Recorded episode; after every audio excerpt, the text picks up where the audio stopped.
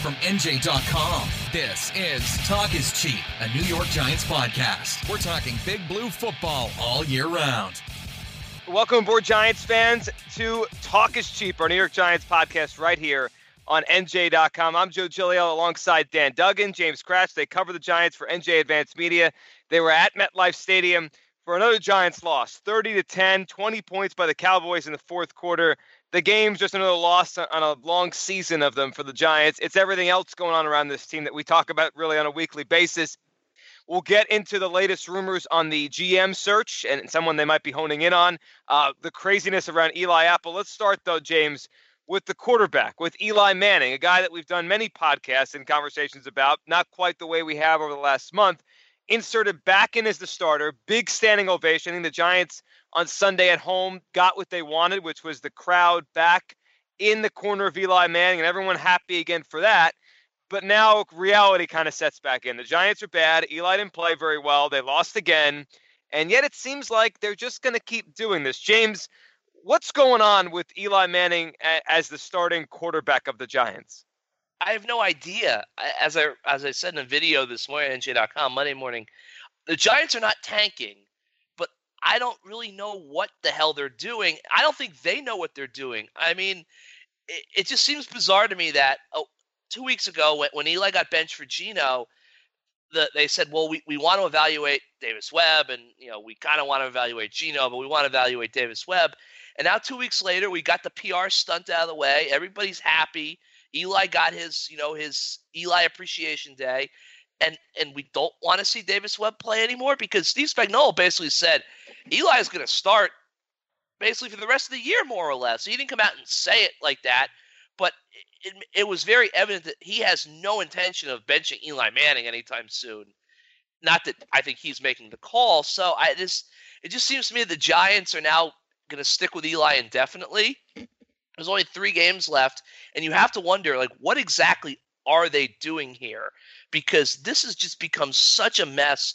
So many conflicting messages and double talk and contradictions. And at the end of the day, what are they accomplishing? They're two and eleven. They scored ten points again. They're not competitive. It's just it's such a mess, and it just it's really a gift when you can botch a quarterback change on both ends. And they've done that. It feels like Dan this game yesterday, we're doing this podcast on a Monday. You know, Eli wasn't much different than he has been all year. They know what they have in Eli Manning, but now he's back in as the starter. The takeaway I have from all this, and I want to get both of your thoughts on on maybe why this decision is going to continue to go the way it is.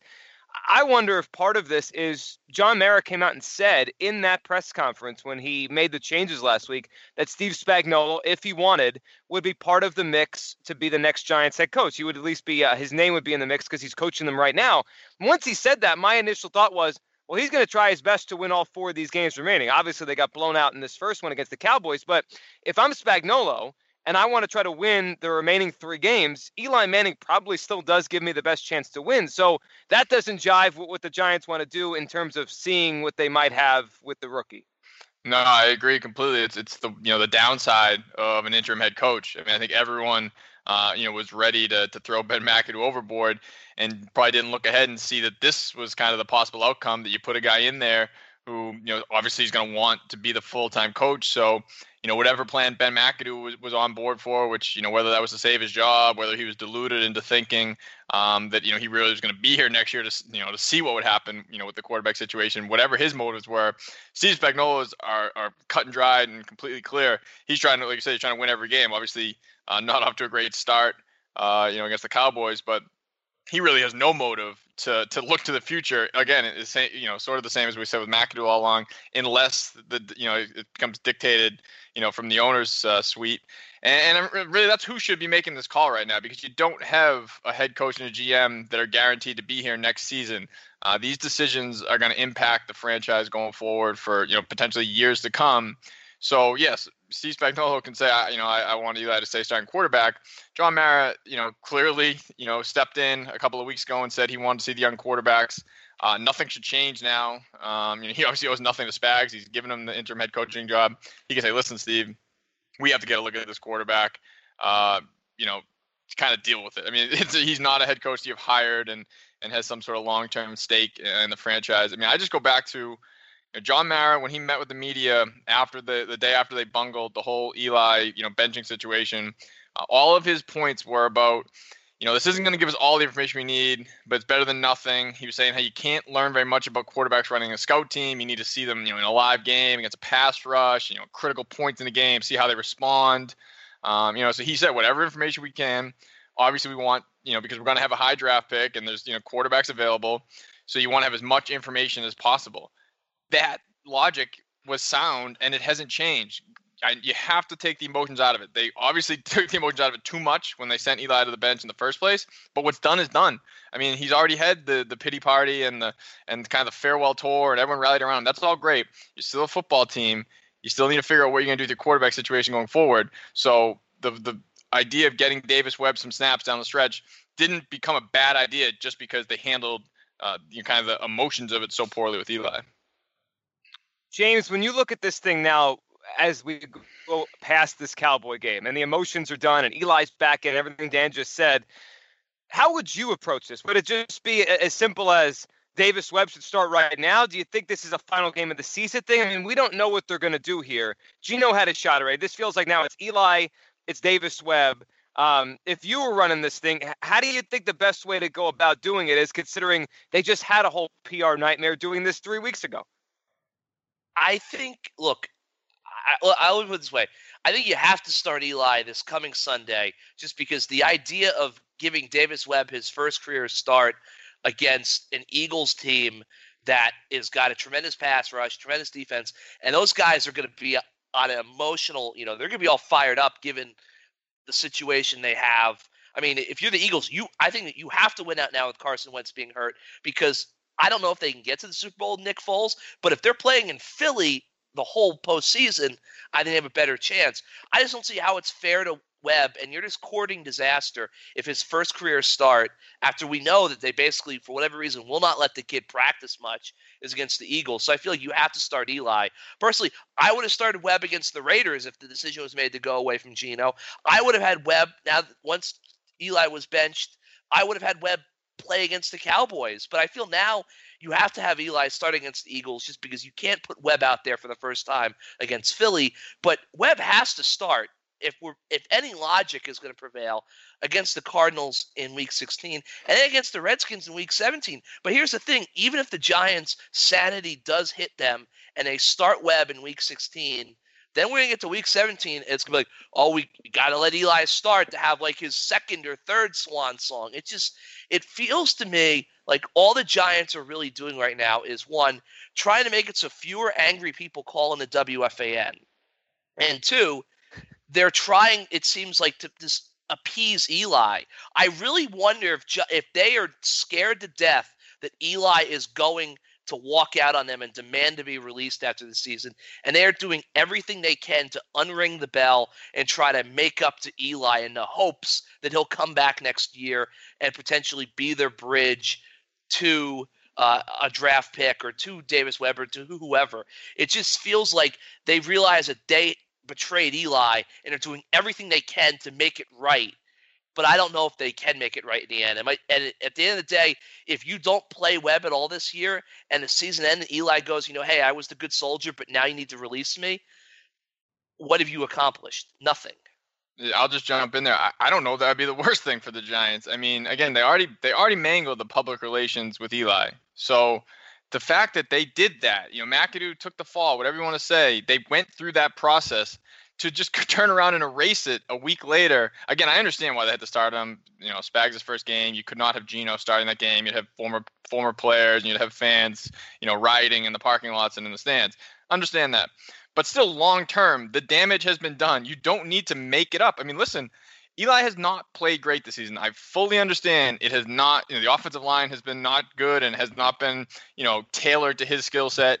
I understand Odell and the wide receivers been injured. I understand all of that. You still can't look at Eli and say, like, he's in the class of these Carson Wentz and these, you know, the guys who are playing at a super high level this season. He's just not. I mean, he's 37 years old. He's always been an inconsistent quarterback.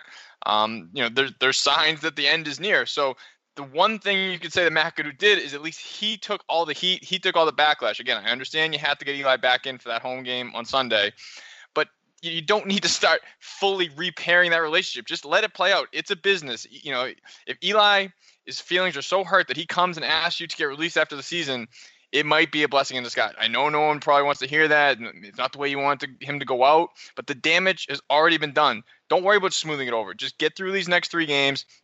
You'll have a new GM. You'll have a new head coach.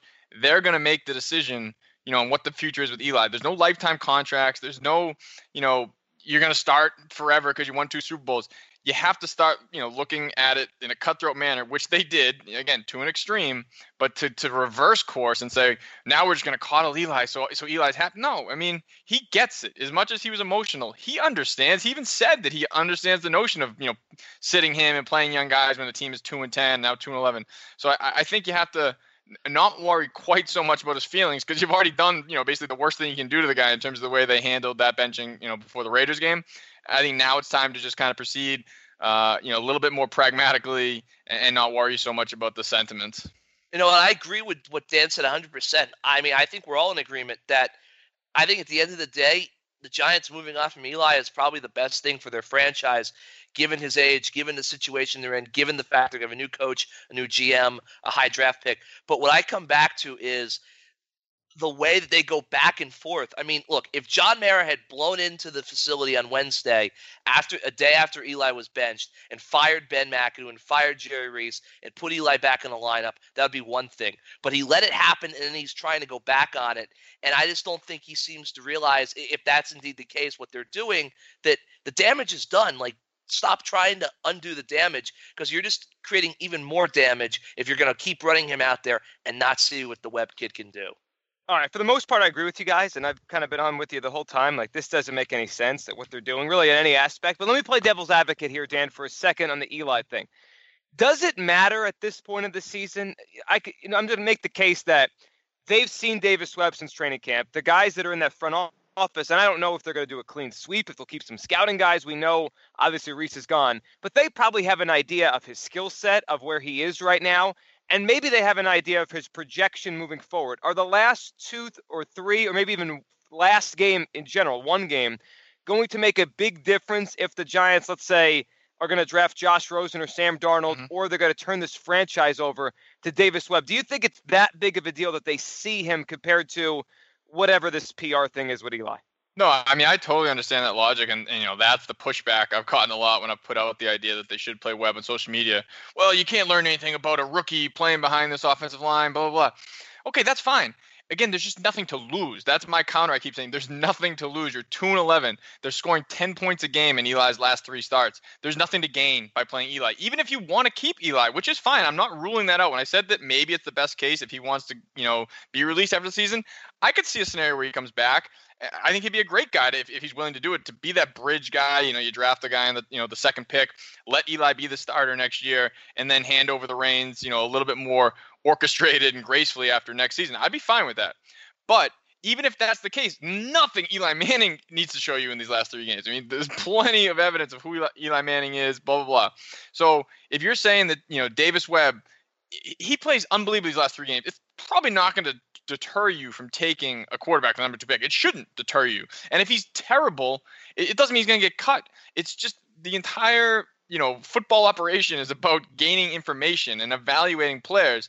So it's just in your best interest to gather as much as possible. And they're in a unique situation where they have this opportunity. You don't want to be 2 and 11, but it does afford you that opportunity. You know, why was Darius Powell active yesterday? He's been on the practice squad basically for two years. Well, He's a young wide receiver. They've obviously seen some things they like. Let's throw him out there. You make, you know, Tavarres King a journeyman who probably doesn't have a long-term future with the team. You make him a healthy scratch. Nobody bats an eye. I understand quarterback is different. I understand Eli is different.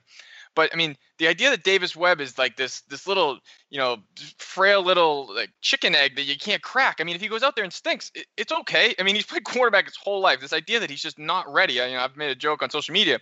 They're not pre- preparing him to do open heart surgery. We're talking about going in and playing quarterback in a football game. And listen, you know, Nate Peterman threw five picks for the Bills in, in a half he's he's still you know living and breathing. I mean, it, the the guy will survive if he doesn't play well.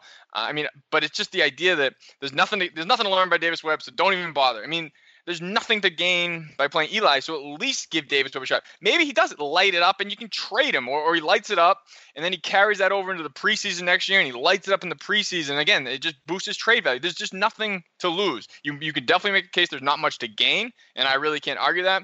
But I think the the other end of that of nothing to lose is a much stronger argument to just give the kid a shot. Because again, you're not in these situations often where you're playing completely meaningless games. So you know, try to make the most of it.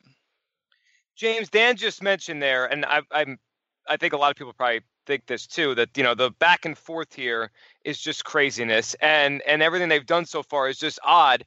If you move forward past this, right? Let's say they keep Eli in as a starter next year. I'm under the impression now, considering the way the Giants obviously don't know how to handle this, and obviously don't know how to handle Eli in terms of the fans, in terms of reaction like I can't imagine them keeping him for next year. Maybe he would be a good soldier. Maybe he would change his mind and, and be like, whatever, you sit me when you have to sit me. But I just think considering how this is all going, I can't imagine now. Let's say they get through this, they just play him the rest of the year. I just can't see them bringing him back and drafting Sam Darnold at the number two pick and saying Eli's coming back. He's going to be the good soldier. He'll be our starter. And when Sam's ready, he's going to play because we're going to do this whole thing again next year. And they obviously can't handle this from a, I think, a mental standpoint, but also a practical standpoint. Are, are you starting to change your mind on Eli's future based on how they handle this, or are you not there yet? I, I'm not really there yet. I mean, I, I think that one of the things, and look, I wrote uh, uh, that a couple weeks ago that they were delusional if they actually thought Eli would be back in 2018 as a team. But if they're just, I mean, like, it sounds crazy, but like, are they going to offer Eli an extension after the season? Are they going to offer him more money? I mean, what is it like? How determined are they to like keep Eli in the fold, and to what extent will they go to keep Eli in the fold? And everything I keep on coming back to is okay. The Giants currently have the number two pick if the season ended today. I don't think they're going to get ahead of the Browns for number one. Uh, I do think they'll hold off the Niners and, and the Colts for the second pick because I don't see the Giants winning another game. And my guess is that San Francisco probably win another game because Jimmy Garoppolo is playing hard and they're kind of coming together. And Indianapolis, they're so they're kind of always in these games. They'll probably luck into one more win. Let's say Darnold doesn't come out for the draft, which a lot of people think is possible. And let's say that whoever the Giants have the top of their board uh, at quarterback is taken by the Browns at number one. Well, what happens if you know we, we know that Josh Rosen and Baker Mayfield have some off-field questions. We know that this guy Josh Allen from Wyoming is kind of seems like he's going to be someone who either gets a GM to the, the Hall of Fame or he gets someone fired in, in a blaze of glory. What happens if the Giants are sitting at two, the Browns take their top guy, and they don't feel comfortable taking one of the other two quarterbacks if Darnold is still in school? I mean, what are they going to do? Trade down? Then you don't really have a quarterback. Then you've got Davis Webb, who you've never seen play, eh, presumably. And what you're you're spending whatever money you saved by letting Eli go, you're basically spending on Ryan Fitzpatrick, Josh McCown, you know, whoever, Sam Bradford. To, to be, it's just the Giants don't seem to have a plan, and they don't seem to realize that if Eli wants out, or they the new GM says uh, we got to move on from Eli, they could get themselves boxed in with no good options going forward. Before we touch, Before we touch on uh, Dan the, the, the Gettleman news and, and maybe the latest on the Giants GM search and whatever the heck's going on with Eli Apple, just to, to wrap up this Eli conversation, because of the uncertainty in the front office, because the uncertainty with Spagnuolo as, I guess, the de facto leader, the interim head coach of this football team right now, and no GM yet hired, doesn't John Mara have to retake the reins on this whole thing? Like he's got it. He's the only one there that's going to be there next year, at least definitely. He's the owner of the team. I just feel like leaving all of this to the guys that are running the football operations day to day, Kevin Abrams, you throw him in the mix, just doesn't make any sense. I mean, those guys they might not be here. They weren't trusted to be the leaders of this team anyway to start the season. They were behind the scenes or a secondary leader, and yet they're making these decisions. This whole thing just John Mara's got to re-step back in like he did weeks ago. 100. percent I mean, uh, yeah, like you said, this will kind of put a ball in it because it's it kind of you know envelopes a lot of the points we've made throughout this last two weeks. I mean, they handled the, I'll say it again, they handled the Eli situation wrong before the Raiders game, but the football thought process behind it was completely sound. Now you definitely could say they, putting Geno Smith in the middle of it was a was a problem, and they should have just gone right to Davis Webb. No problem with that. McAdoo kind of hamstrung him there because he didn't get the kid ready at all. I mean, you got to give him some practice reps. The, the thing now, you uh, kind of sidetrack for a second. If we want Davis Webb to start a game, he's got to at least be the number two quarterback in a game. I mean, you know, I was talking to someone, got a you know pretty thorough breakdown of you know how practice works uh, for the Giants. I'm sure it's you know pretty similar around the league. They don't do nearly as many like team periods as you might think, or if you go to training camp, you see a ton of them.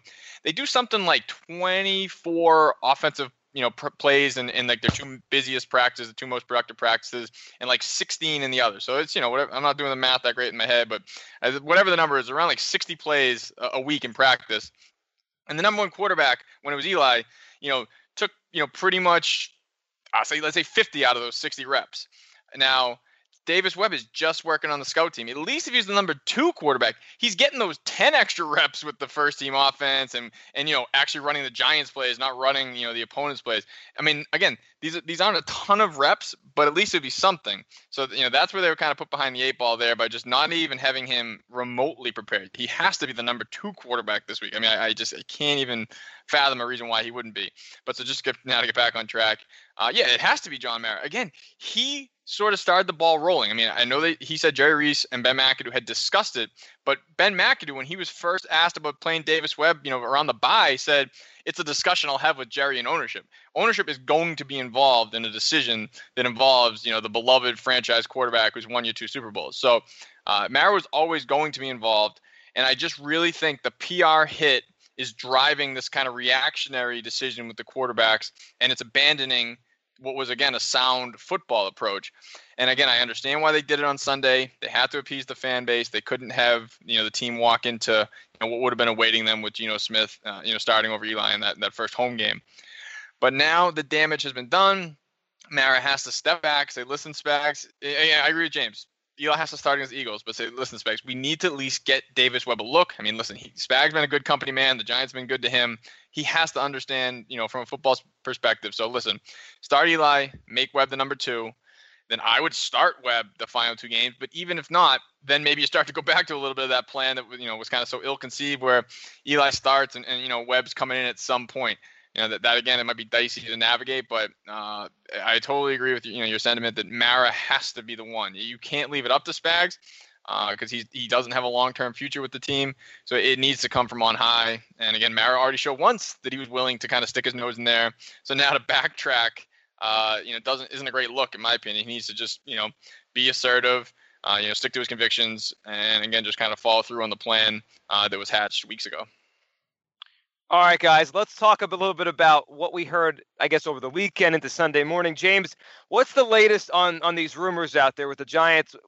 I guess the GM search, and that will lend itself to the coaching search, obviously. But Dave Gettleman, that's the name that's been out there. You guys have written about this. This, I think, was a name that we knew would come up, but the Giants obviously could t- talk to him now, which could change maybe the timeline of this thing um, if they wanted to. And then the idea of of whatever that was with John Dorsey last week. Maybe the part of the reason the Browns hired him so fast when they they cut Sashi Brown is because maybe the Giants had interest. What's what's the latest we're hearing here?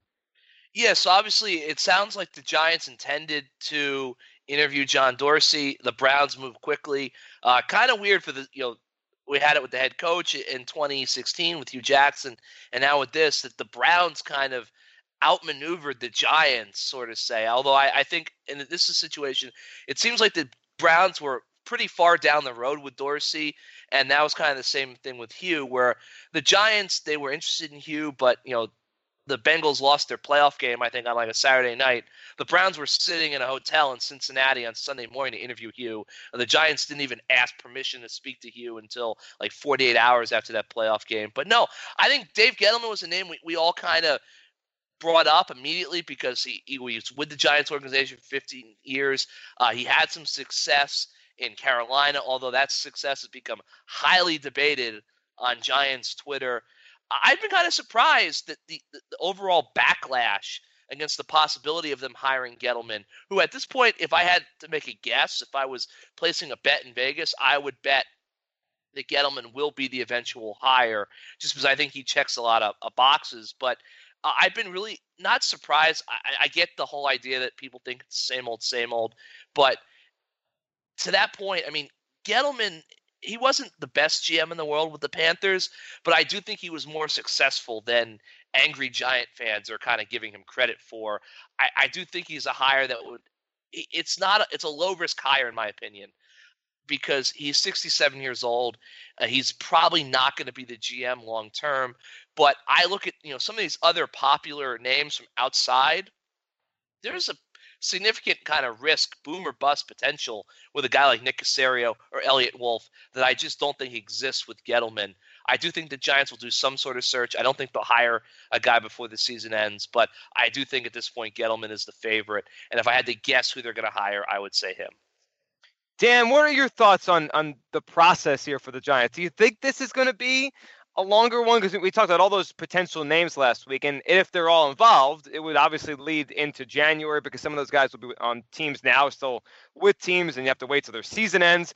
Or could you see this thing going quick? Uh, maybe not as quick as the Browns, but quick if the Giants do like somebody like a Gettleman. Yeah, no, I mean, I know there's a report out there uh, Sunday night that you know Gettleman could be hired by midweek this week. I'd be shocked if that's the case. Uh, every indication I've heard uh, is that he's the favorite and as James said, if I was put money down, I would, you know, put it on Gettleman. But I do believe they're going to at least wait until after the season. Uh, I mean, I got to refresh on the rules. I think that they can interview. Obviously, once a team is, you know, either doesn't make the playoffs or eliminated, uh, you know, anybody can interview, but I believe it's the same deal as with head coaches like Caserio or something like that. I think would be available if the Patriots get a first round buy. I'll to double check that. But needless to say, most of the candidates they're going to be interested in, they should be able to, you know, interview in that first week in January. So, you know, if I can sit here and say right now Gettleman's the favorite, why don't they just hire him? Well, I think you at least sit down with those guys. And if someone just knocks your socks off, you say, oh, well, you know, maybe this is the way we want to go. Uh, I don't think they will go that way because I just think that for all the talk of wholesale changes, you know, John Mara is I just can't see him handing over his franchise to, you know, complete unknowns, complete outsiders. Gettleman is just such a comfortable fit. The guy's, you know, was in the in the front office, you know, for over a decade. Uh, you know, clearly, um, you know, there's a long-standing relationship there. He knows how the operation is run. He'll, you know, almost assuredly keep pretty much the entire front office, you know, in tow, including Kevin Abrams, who, um, you know, will get a, you know, get a look as the permanent guy, but he's someone who I would keep around. I mean, he's he's proven to really you know manage the salary cap and, and, contract negotiations well. Whatever you think about the money the Giants have spent on some of these contracts, the way they've manipulated the cap to make everything fit, uh, you know, has been well done. So. Um, you know, as far as the kind of the, the public reaction, I put a poll out yesterday morning when you know the the reports started picking up about Gettleman being the favorite, and it was 70-30 against as far as what Giants fans want him to be the new GM and pretty much the overwhelming reaction I've gotten is one that I fully understand is you can't get up there and say you want a complete overhaul and then just go hire a guy who kind of just feels like you know just Jerry Reese, you know, a few years older. You know, he's he came through the same tree. He's been you know an Ernie Accorsi protege. Um, you know, I know obviously he's a different guy, but it, it just feels too in the family tree when you basically said we need to tear it down and start over and it just feels like a, you know kind of another half measure, the same way they went from Coughlin to McAdoo, when clearly they probably would have been better off, uh, you know, exploring an outside option there. Um, but even as far as Gettleman, I don't think he's going to be like an abject disaster. I mean, he showed in Carolina that he's you know certainly capable uh, of putting a winning product on the field. Now the fact that he rubbed some players and some agents wrong with the way he dealt with contracts, I mean Jerry did too, and it does that doesn't rule you out as far as being an effective general manager. And in some ways, it's a good thing. You don't again, you don't want sentiment sentimentality uh, you know, determining how you make, you know, tough roster decisions. If you know veterans are going to be mad when you cut them, okay, big deal. You know, you won't get invited to their, uh, you know, their birthday party. I think Dave Gettleman was fine with that. Um, so I, I, the way I actually I made a comparison. Me and James were talking about this for the game yesterday. He almost feels like he could be like an Evan Engram. Like when he got drafted, everyone's like, "What? The draft? And you know, you know, kind of a speedy tight end. This is not what this team needs. They need to get an offensive lineman." If if they hire Gettleman, it's going to be like, "Ugh, why are they getting someone from the you know the Giants family tree?" But Evan Engram has turned out to be, you know, a competent player. You might say that they would have been better off with, uh, you know, offensive tackle, but doesn't mean Evan Engram's incompetent. I kind of feel the same way with Gettleman. People won't be excited by the hire, but he could very well come in and do a good job. Because again, I mean, whatever, uh, you know, things didn't end well in Carolina, and there certainly, you know, it wasn't like he had this, you know, perfect resume there, but he wasn't a disaster. I think that the the floor is pretty high with Gettleman. Maybe the ceiling isn't as high as you might feel like it is with uh, Eliot Wolf or Nick Caserio, and, and that's totally understandable. But I mean, I think if he does get the job, uh, you know, I don't think that the franchise will implode. I think he knows what he's doing. Uh, but the other consideration there too is he's 66. So are you just hiring him to kind of groom Kevin Abrams to take over. I mean, maybe that's not the worst approach. It seems like a very Giants type approach. Just, you know, kind of just keep it, you know, in that George Young, Ernie Accorsi tree and and keep it rolling like that. So I think that's probably the most likely outcome. And but I, totally understand, you know, why Giants are opposed to. It. I think I'm a little bit more against it than James is, because um, I I think they need to go outside. I think that uh, it's kind of gotten stale. Uh, it's time to shake things up and it's just really hard for me to get too excited about it. You know, a 66 year old, um, you know, who's from that same tree. Yeah, but uh, two things. One, the age. I mean, yeah, fans like, oh, he's 66. He's gonna be 67. I think in January, February. But at the same time, I told these guys, hey, I got a 70 year old guy in Jacksonville that we can get bring back. They would have a they'd have a parade in East Rutherford for Tom Coughlin to be back. One thing about the rules is that the GM rules are a lot murkier than the, the coaching interview rules. You know the coaching interview rules they have the rules like if a guy if his team's in the uh, first round bye he can do it during the bye or, or the guys can interview after the first round playoff game. The way from my, the way i read it understand work it with the gms is you really you can't hire these guys until the season ends.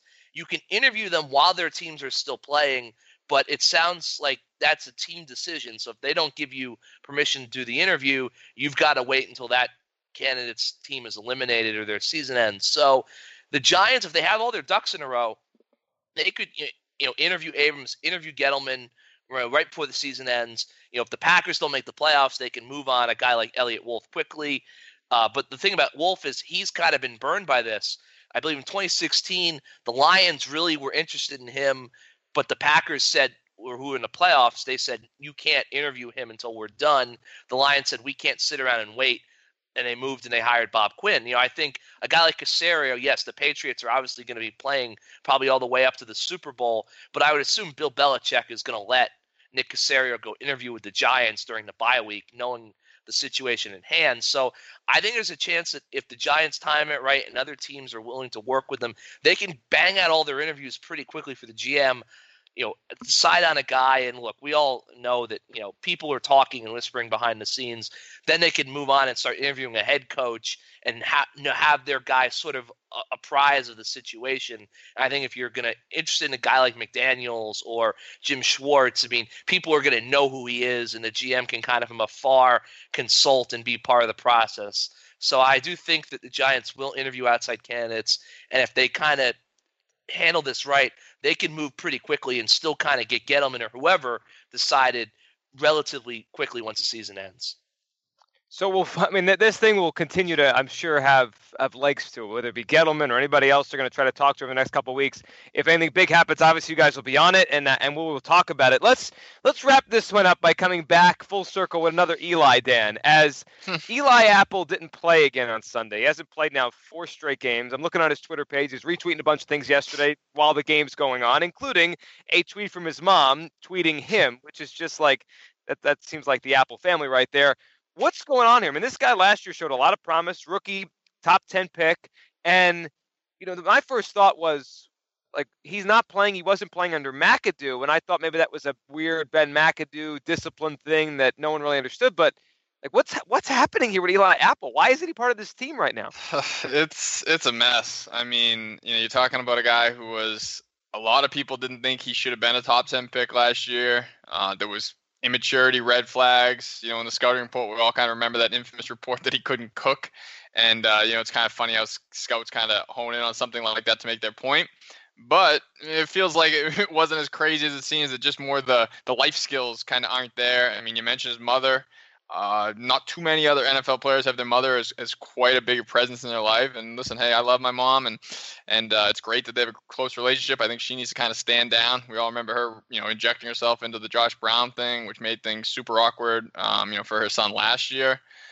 Uh, but yeah, I mean, the way he handles things is he just he, he needs a, a PR consultant or something. I mean, you know, the fan base, you know, you know, wants his head He's inactive yesterday for the fourth straight game, and there's never even really been a straight answer on why he's been inactive. He's you know he's been on the injury report the last two weeks, but he says he's healthy.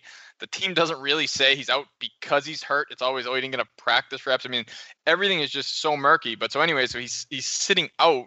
Uh, he's inactive, but he's still at the game. And he's tweeting during the game, which you're not allowed to do even if you're inactive. I guess that's you know part of the NFL social media policy. And he's just tweeting stuff that you shouldn't tweet. it's again, it's like uh, you know the uh, Rod Smith, the Cowboys running back, with the you know a couple of backbreaking touchdowns in the fourth quarter. An Ohio State fan Twitter account, you know, tweeted something about Rod Smith, you know, icing the Giants with a touchdown, and Eli Apple retweets that. I mean, come on. And, and then someone calls him out on. He says something like, "I'll always be a Buckeye." Yeah, that's great. You know, put the varsity jacket away. You're in the NFL now. You, you know, Ohio State stuff is great. You want to root the team on on Saturdays, that's fine. You can't be cheering for a player who just, you know, beat your team. The team, you you have to go in the locker room and face the guys who just got burned by Rod Smith, and you're basically endorsing that it was such a great play. Um, you know, someone else asked him why he wasn't playing, and he said, "I'm too healthy," with like a shrugging emoji. I mean, that's where we're at now. We're we're deciphering the emojis in his tweets. Um, it's just not. I mean, it's just such a bad look, and and it's, again, you don't solve all the problems by firing Ben McAdoo and Jerry Reese. Uh, and I think the new GM uh, and coach, you know, we talked about some of the big decisions with the guy like Eli Manning, probably, you know, number one, and the Odell contract's gonna be a huge thing. But what they do with Eli Apple is gonna be a big thing because again, this is a you know first round pick. You have Ereck Flowers the year before, who he's looking like he won't see a second contract.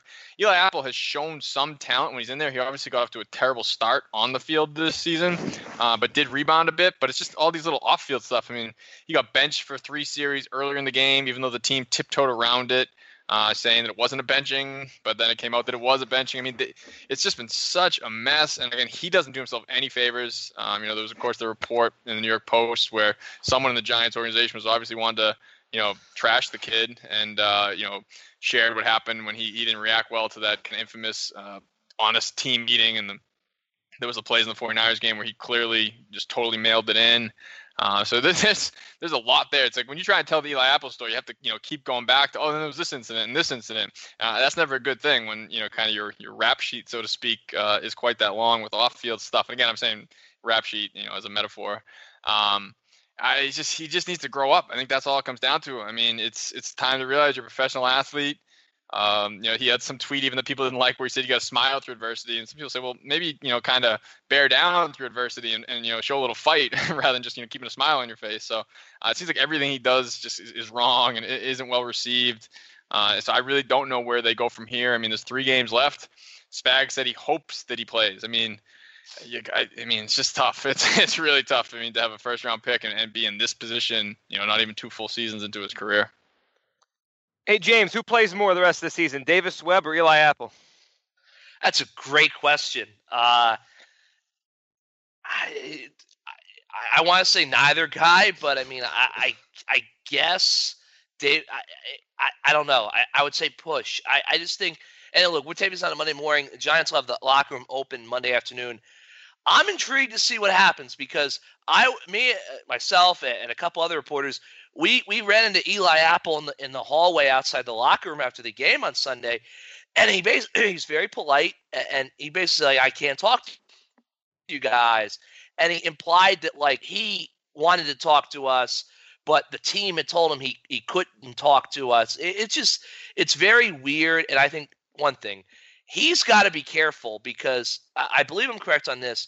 If the team were to suspend him, which they've suspended the other two co- prominent cornerbacks already this year, I think that wipes out all his guarantees in his contract. As a first round pick, everything's guaranteed. So the Giants would be taking a major dead cap bath if they were to move on from him after the season.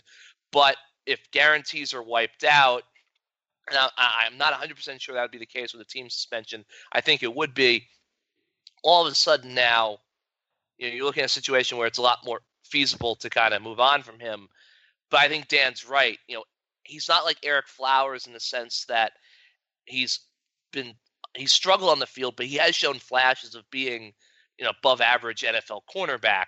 So I think that makes it more difficult. There's always time to talk about this Giants team. We got the Eagles coming in on Sunday. They got a whole mess with their quarterback situation. We'll come back next week, talk about it, the, the GM search, the team, the quarterback situation. James, as always, thanks for doing this. You got it, Joe. Thank you. Thank you, Dan. Hey, thanks a lot, Joe. You got it, guys. Everyone, Talk is cheap. iTunes, Stitcher, SoundCloud. That's where you can find us. Subscribe. Get our episodes right away. Thank you, as always, for listening right here on NJ.com.